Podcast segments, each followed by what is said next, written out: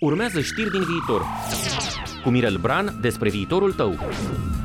Bine vă regăsim la o nouă ediție a știrilor din viitor. În câteva minute veți afla ce au făcut alții în ani de zile. Viitorul nu este viața ta de mâine, este ceea ce faci acum cu gândul la viața ta de mâine. Haideți să vedem ce fac oamenii care vin din viitor.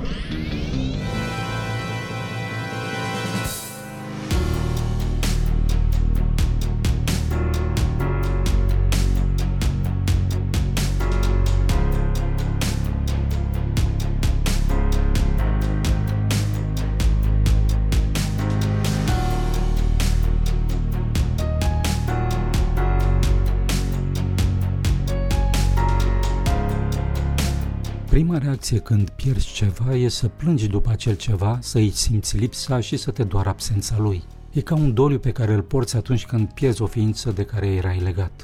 În vreme de coronavirus ne doare viața pe care am avut-o și nu o mai avem. Să ieși afară când vrei și cum vrei, să te plimbi pe străzi aiurea zi și noapte, să stai hipnotizat în fața unui magnoliu care își deschide florile uriașe, să savurezi o cafea pe terasă, să ieși seara cu prietenii, să te urci în avion pentru un city break sau în mașină ca să fugi în Grecia și să respiri aerul cu parfum de lămâie și de portocală ale ladei.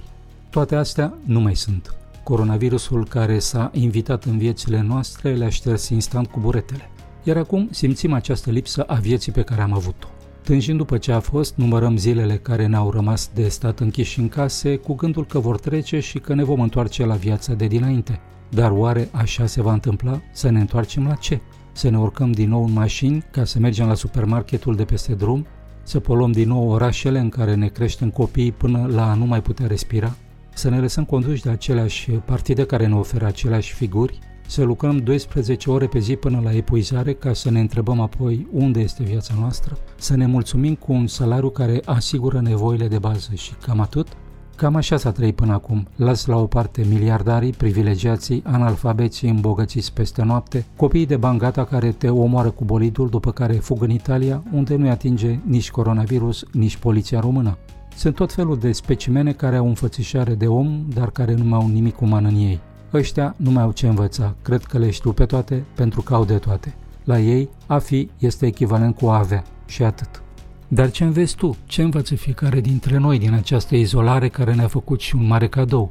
Ne-a dat prilejul să ne întâlnim cu noi înșine și suficient timp să ne gândim la ce facem mai departe cu ființa asta la care ne uităm în oglindă.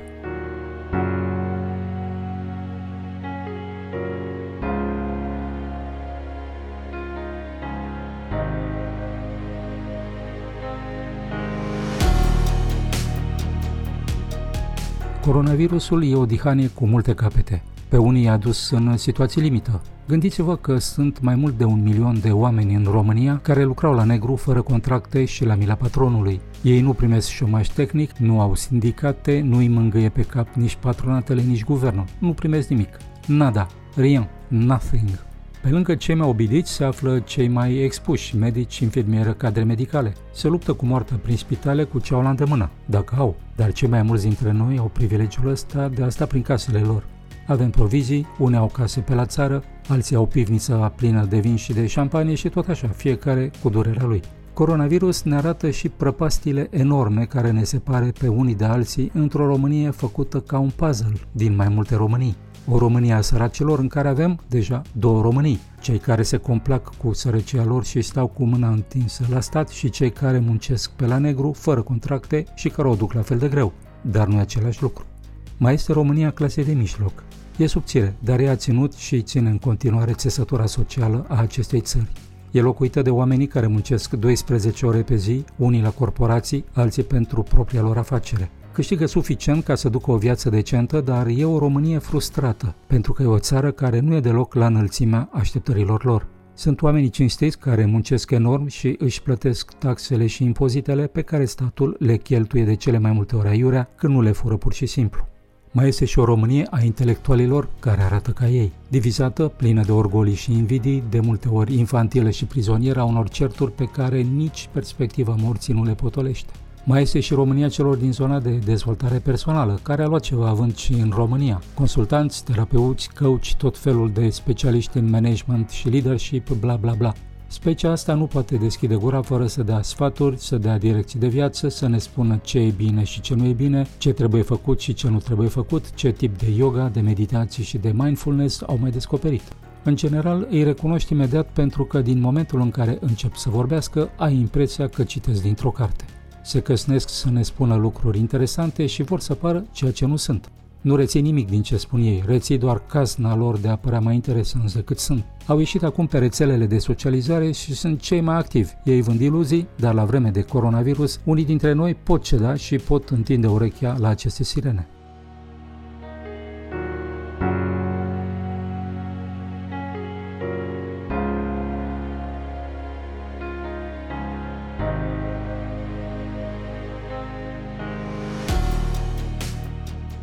Acum că se apropie și Paștele, avem alte două românii care au început deja să se înfrunte. Cei care vor ca bisericile să fie deschise și să se facă niște slujbe de neuitat și cei care insistă ca bisericile să rămână închise ca să nu se răspândească și mai tare acest coronavirus. Oricum o dai, fiecare are dreptatea lui și este imposibil să reconcilieze cineva cele două tabere. De data asta, Paștele nu ne va mai împăca unii cu alții și pe noi cu noi, ci riscă să adâncească această distanță socială în care ne-am închis deja va fi probabil cel mai învrăjbit Paște de până acum. Și atunci ce facem? Stăm și așteptăm să treacă lăsând în urmă o rană care poate nu se va închide niciodată? Omul este liber și poate alege ce vrea el. Dacă vrei să mergi la biserică, e alegerea ta și o poți face. Problema în aceste vremuri tulburate de coronavirus este că alegerea ta individuală are consecințe colective. Adică prin alegerea ta liberă îți asumi consecința că poți participa la răspândirea virusului. Din acest motiv, alegerea ta individuală are consecințe colective, întrucât poate impacta viața celorlalți. Tocmai în numele acestor consecințe colective s-a creat tabăra celor care vor ca bisericile să rămână închise. Dar cum poți anula o libertate individuală în numele consecințelor ei colective? Unde se termină libertatea mea și unde începe a celorlalți? Unde este frontiera dintre mine și tine? cât de mult o poți împinge limitând spațiul libertății mele și până unde pot eu să-mi împing propria libertate fără să o pun în pericol pe a ta. Acum ne lipsește viața pe care am avut-o și pe care coronavirus ne-a furat-o. Ne doare lipsa ei și traversăm, că știm sau nu știm, o perioadă de doliu. Dar ce contează în această poveste este cum ieșim din ea. Ce fel de viață vrem să avem când vom fi ieșit dintre zidurile în care ne-am exilat în ce lume vom vrea să trăim și cum o putem croi în așa fel încât să ne fie tuturor mai bine. Sunt Mirel Branș și vă aflați la emisiunea Știri din viitor. Știți care este secretul viitorului? E multiplu. Are ramificații și intersecții aproape infinite. Pe ce drum va apuca ființa noastră colectivă? Asta depinde de alegerea pe care o va face fiecare.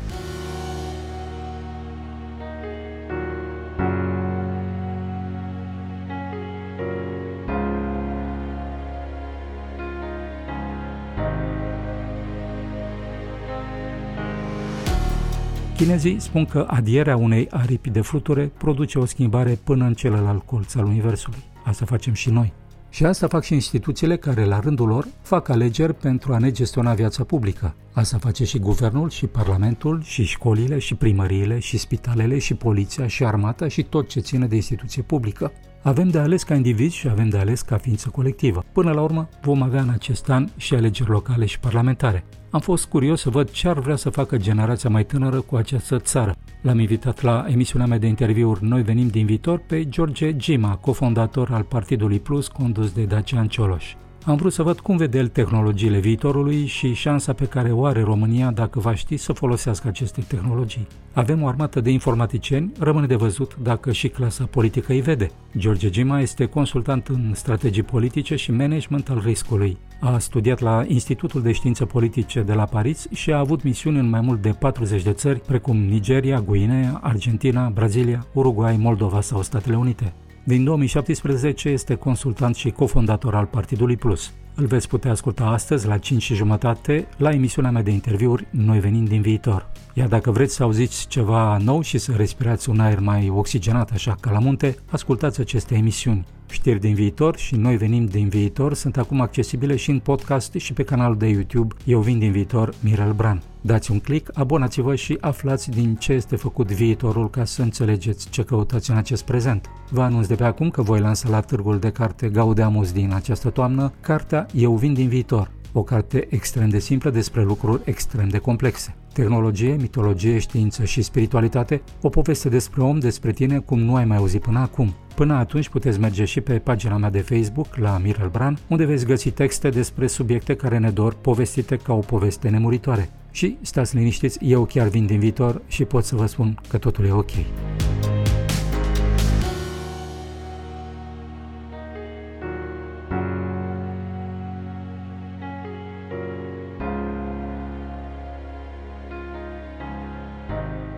Ați ascultat știrile din viitor.